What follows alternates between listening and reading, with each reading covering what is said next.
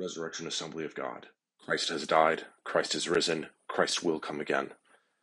The 21st of August, 2022, the great equalizer. 1 Corinthians chapter 11, verses 17 through 34. I want to express my gratitude uh, for all of you coming today so that we can worship together. And uh, I give thanks to God for all of you. I can't say that enough. The swarms made it back safely from Florida. We know it's dangerous down there, so we appreciate uh, God keeping you safe from those alligators and all that, you know. We have some new faces around the sanctuary this morning to church. Uh, Charles went all over Iowa City picking up everybody that uh, he knows, so we appreciate Charles. Um, if you see some new faces, please don't let them leave without blessing them in the name of Jesus. Amen. Does my mic sound okay out there? Mine is okay, huh? Okay. Thank you. Thank you. Well, church, over the last couple of weeks, we've been talking about a bit about why we do what we do here at church. We've talked about getting prayer from our prayer partners here down at the altars when we do that at communion time. And we've talked about kneeling before the Lord Jesus at the altar here as well, getting down on our knees. And uh, on Wednesday nights, Cindy was making fun of my jeans because they have holes in the knees. And uh, was laughing at me with Cindy. And I reminded them that the reason that they're there is because I pray so much. It's also conveniently stylish, but uh, come kneel before the Lord, your Maker, church. That's what the Bible says. One of the things that has come up in both of those sermons that I preached over the last couple of weeks, you can listen to those on the podcast, by the way, is how we do both of these things when we eat the Lord's Supper together. You know, we can kneel before Jesus anytime we feel it's appropriate. There's no inappropriate time to kneel before the Lord. But after we eat the Lord's Supper, it is particularly fitting that we do so because we believe that we are encountering Jesus in a unique way that we only can in the Lord's Supper. In a similar way, we can pray for the sick anytime. We can pray about anything anytime. No human being and no devil can stop you from praying. But getting prayer for our bodily ailments after eating the Lord's Supper is particularly fitting because the Lord's Supper is Jesus' health becoming our health. It is Jesus' life becoming our life, so that we can say it is no longer we who live, but Christ who lives within us. And so we can pray into that when you come and eat. So today, in view of those things, I wanted to take a few minutes to remind ourselves of why we celebrate the Lord's Supper. It's been in the background the last couple of weeks. Let's just talk about it as the main topic today. Is that all right? Okay. Now, there are so many reasons that we celebrate the Lord's Supper here every week. I can't list all of them, unless you want me to try. I can't cover the whole topic, though, genuinely. Uh, but here's the bottom line there is every reason to do what Jesus told us to do, right? There is every reason to do what Jesus told us to do. There is no reason not to do what Jesus told us to do, right? Jesus told us to observe this new covenant, so we will do it. Can I get an amen? I mean, Jesus literally said, Do this in remembrance of me. So let's do it. So today, uh, that's the bottom line. But today I'm going to focus on one very particular reason that we are compelled to observe the Lord's Supper. And the reason uh, that I want to focus on today is that the Lord's Supper is the great equalizer. The Lord's Supper is the great equalizer. And I'm going to read from 1 Corinthians chapter 11, verses 17 through 34. And I'm going to talk about that passage a little bit before we come to the altar to do what Jesus told us to do. All right? So let's read 1 Corinthians chapter 11, verses 17 through 34. Shout out the page number, someone in your Pew Bibles 901. 901 for all the kids and adults who need that help. If you don't know how to navigate the Bible, it's on page 901. But uh, just for the record, 1 Corinthians comes right before 2 Corinthians. You never would have guessed that, right? 1 Corinthians comes right after the book of Romans. Romans, 1st and 2nd Corinthians, Galatians. And so we could keep going, but I'm not going to do that. 1 Corinthians 11, beginning in verse 17. But in the following instructions, I do not commend you, because when you come together, it is not for the better, but for the worse. For in the first place, when you come together as a church, I hear that there are divisions among you. And I believe it in part, for there must be factions among you in order that those who are genuine among you may be recognized. When you come together, it is not the Lord's Supper that you eat, for in eating, each one goes ahead with his own meal. One goes hungry, another gets drunk. What? Do you not have houses to eat and drink in? Or do you despise the church of God and humiliate those who have nothing? What shall I say to you? Shall I commend you in this? No, I will not. For I received from the Lord what I also delivered to you that the Lord Jesus, on the night he was betrayed, took bread, and when he had given thanks, he broke it and said, This is my body, which is for you. Do this in remembrance of me.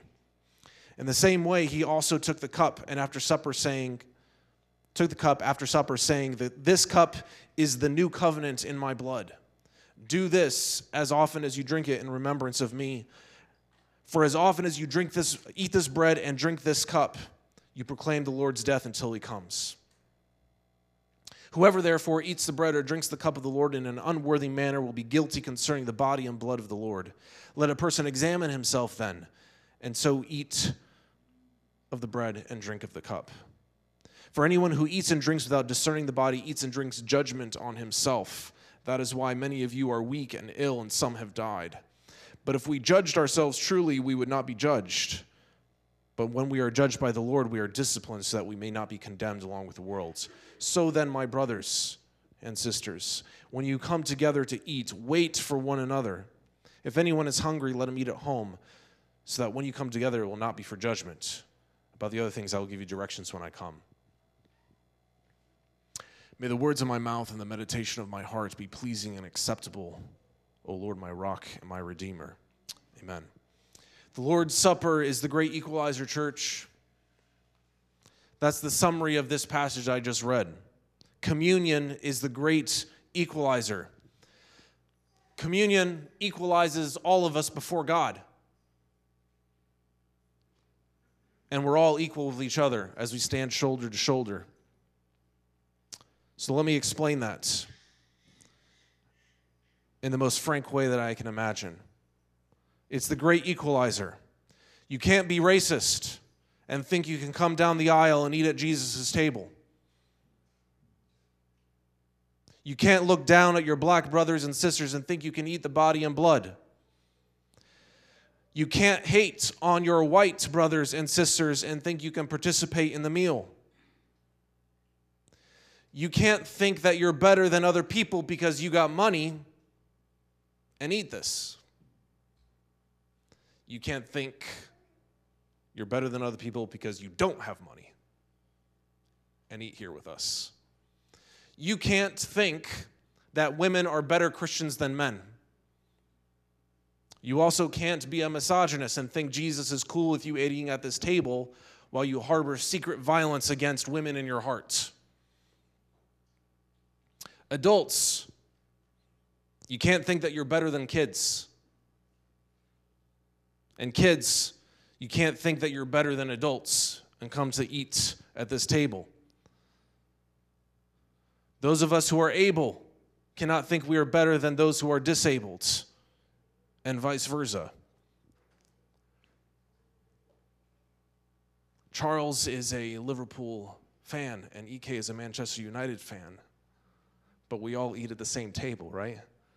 This is particularly relevant because they're playing against each other tomorrow, in which we eagerly anticipate a friendly Liverpool win.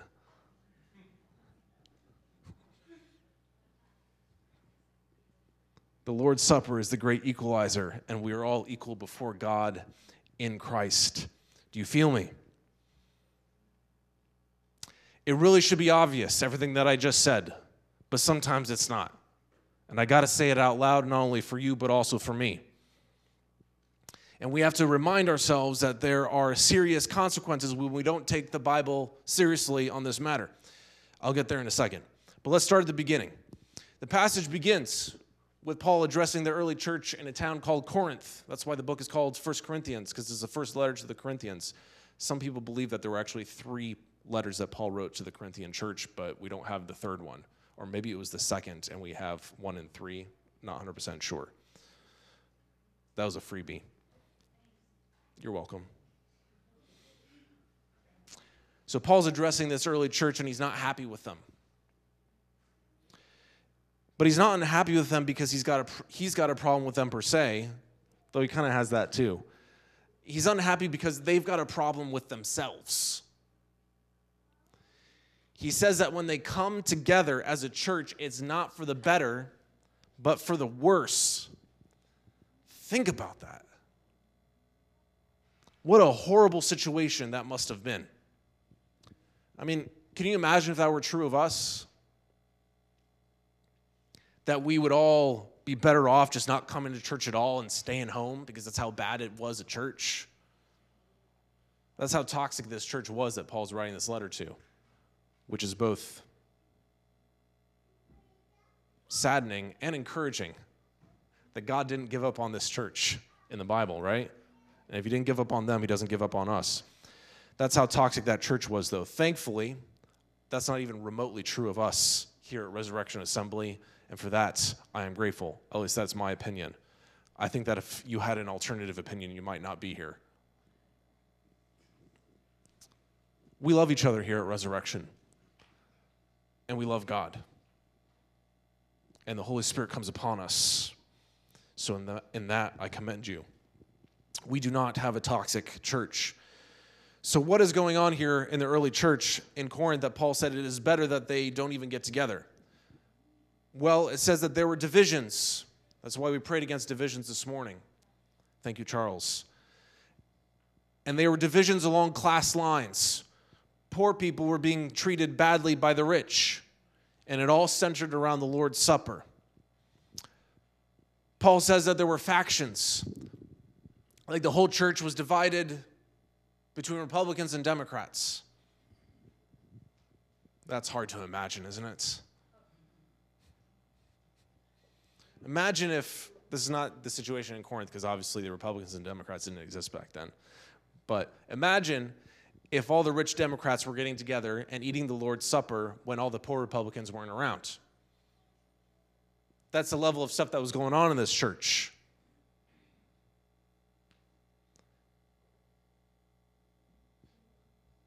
There were divisions.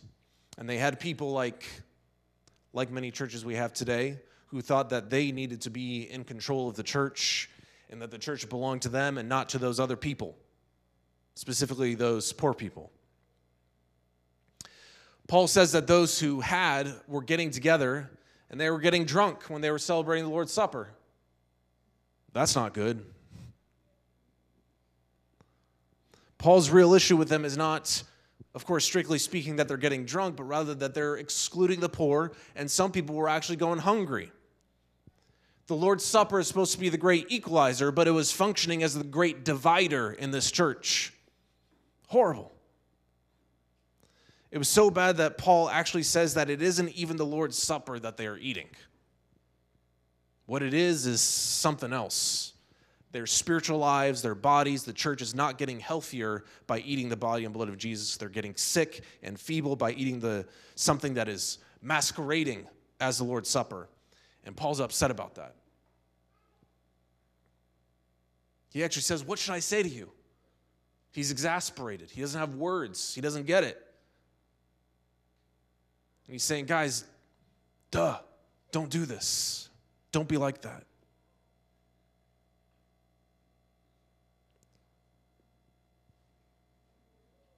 So that prompts Paul then to tell them what they should be doing instead.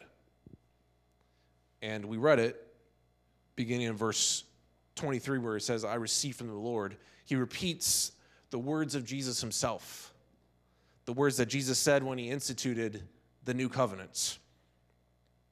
When Jesus said, Do this in remembrance of me. When he said, This is my body, and he said, This is my blood. And I want to make this explicit here because this is really important. There's some problems here in the Corinthian church, right? And Paul doesn't say that because, because the Corinthian church is messing up the Lord's Supper, that they should stop doing it. He doesn't say, no, it's just stop doing that. He, he doesn't say that. On the contrary, the solution to the problem is to keep celebrating it, to celebrate it all the more, but to celebrate it correctly celebrate it in a way that no one who calls upon the name of the Lord is excluded. That's, by the way, why when we have kids' church here on the first Sunday of the month, we always wait for the kids to rejoin us for communion because we would be disobeying the scriptures by excluding those who call upon the name of the Lord. Like I've said, I don't think that the Corinthians' problem is our problem. At least it's not a major problem a Resurrection Assembly. But there's always a risk that it could become our problem. The Lord's Supper is the great equalizer.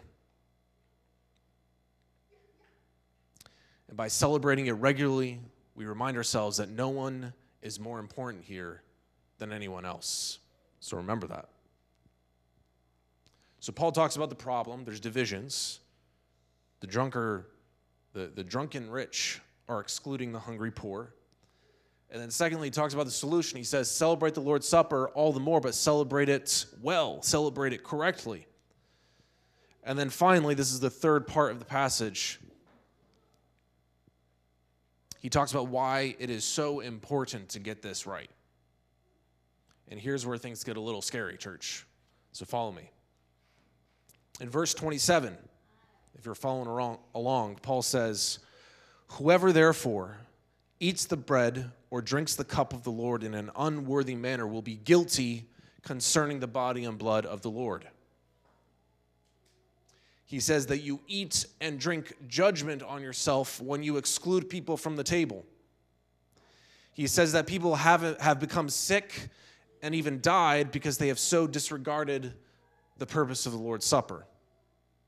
Now, some of you, I, I want you to remember, non Christians, we don't invite them to participate because this is about unity in the body of Christ. We cannot exclude our brothers and sisters in Christ, but we must exclude those who think that this is a joke because it's not a joke. We don't want them to get sick and die.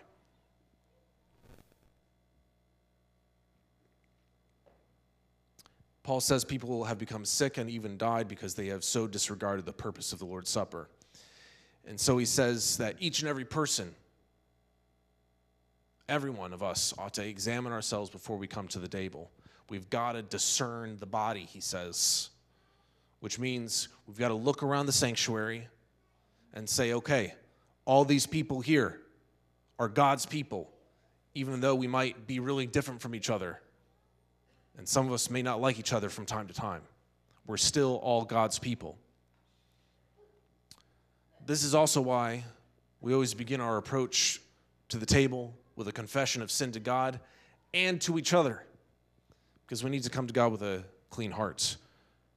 And we need to come discerning the body of Christ around us. We need to say, I am not a church unto myself. Instead, we say, we together are the body of Christ. And if I have done anything to compromise that unity, I repent. Now, I already pointed out uh, the scary stuff, but it's worth mentioning again. Because Paul says that people have become sick and died by not discerning the body. That's a little harrowing, isn't it? A little concerning. But let me tell you, I have seen people get sick from refusing to, to discern the body when they are at the table. I've been in pastoral ministry now for over 15 years. You're all thinking, how old, how old is that guy?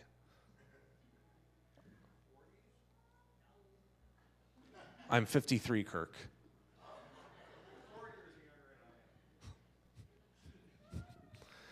But genuinely, I've been in ministry for 15 years, so I've seen a few things. And both of my parents are ordained, so I grew up seeing them in the ministry. Yeah, so I've seen a few things. I remember once a church member had some conflict brewing with the leadership of the church I was a part of. And this all blew up on a Sunday morning once.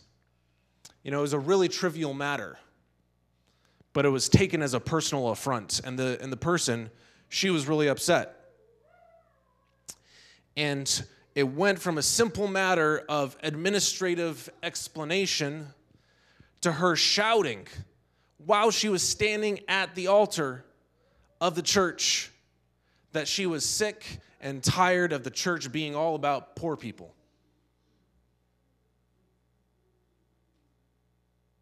She also suggested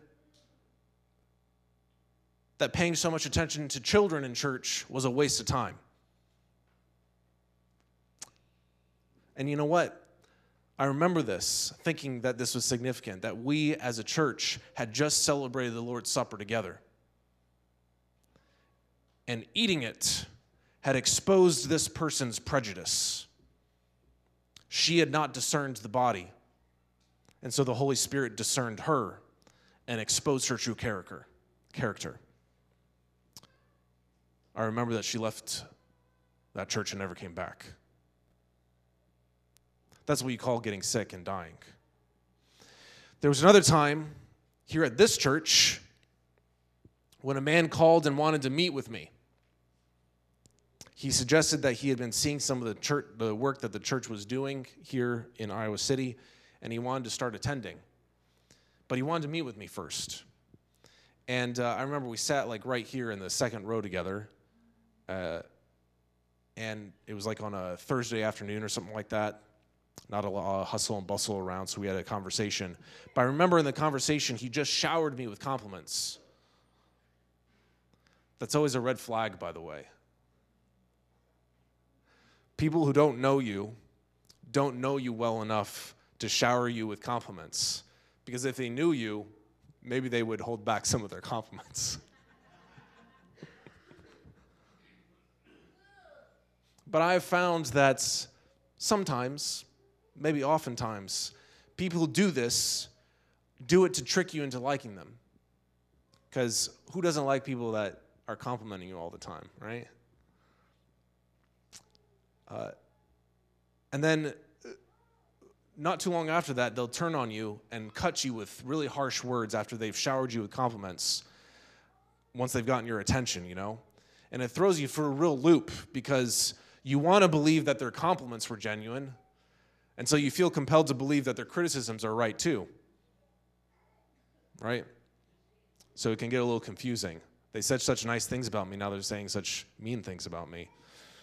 Well, when I met him, he not only told me how great I was, he also told me how rich he was.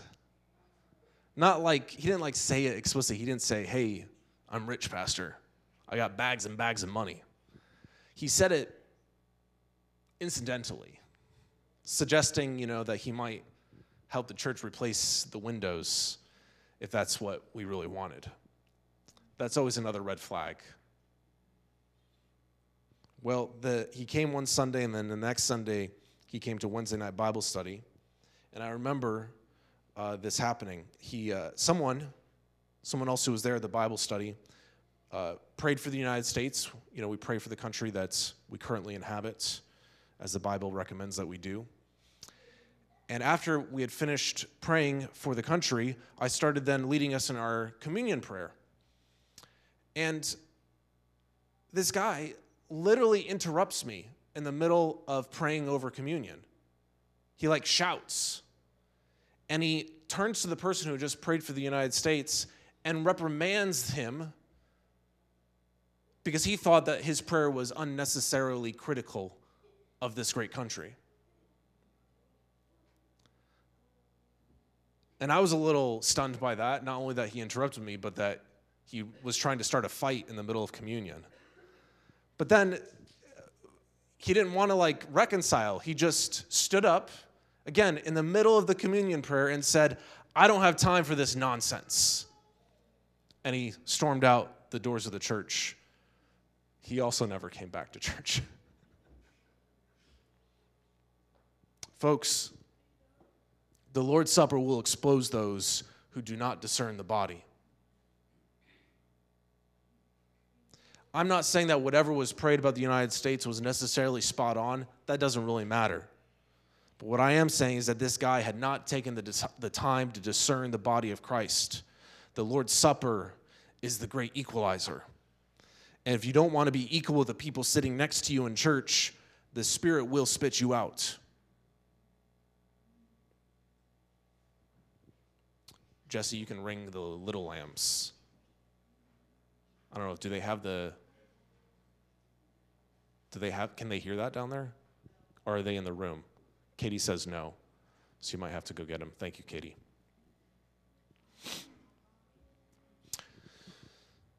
So, church, let me conclude by saying this. Uh, every promise in the scriptures comes with a warning and every warning comes with a promise. If we keep this covenant that Jesus gave to us, that we're about to celebrate, we will be blessed.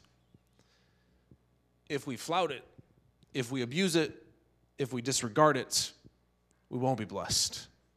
We might get cursed. And it works both ways. If we discern the body and make sure we are not excluding anyone, then God will meet us in this meal. But even as we meet God in this meal, we will also meet each other in the meal. And by meeting each other in the meal, we learn all the more how to discern the body of Christ. Here's what I believe we are a diverse church. We've got people from all over the world. We've got people from all over the United States. We have different cultural backgrounds here, different ages, different income brackets. The reason we are all held together here is because we make this covenant, the Lord's Supper, Supper, central to our church, as it should be in all of God's church. When we eat the meal together, it forces us to look around the room and say, These people who are very different from me are all Christians with me. And then as we eat, and this is equally, if not more important, the Holy Spirit moves to unite us on a spiritual level. We make ourselves available by discerning the body and celebrating the body and blood. But then it is the Holy Spirit Himself who comes upon us in the meal and comes upon us to make us one in Christ. This meal is the great equalizer because the Holy Spirit, He is the great equalizer Himself, doing His work as we are obedient to Christ and to the scriptures. So, with that in mind, let's discern the body, church. Look around you. We are the body of Christ. You are the body of Christ. Come here and eat, and then let's expect the Spirit to unite us in ever greater unity and purpose for God's glorious kingdom. Amen.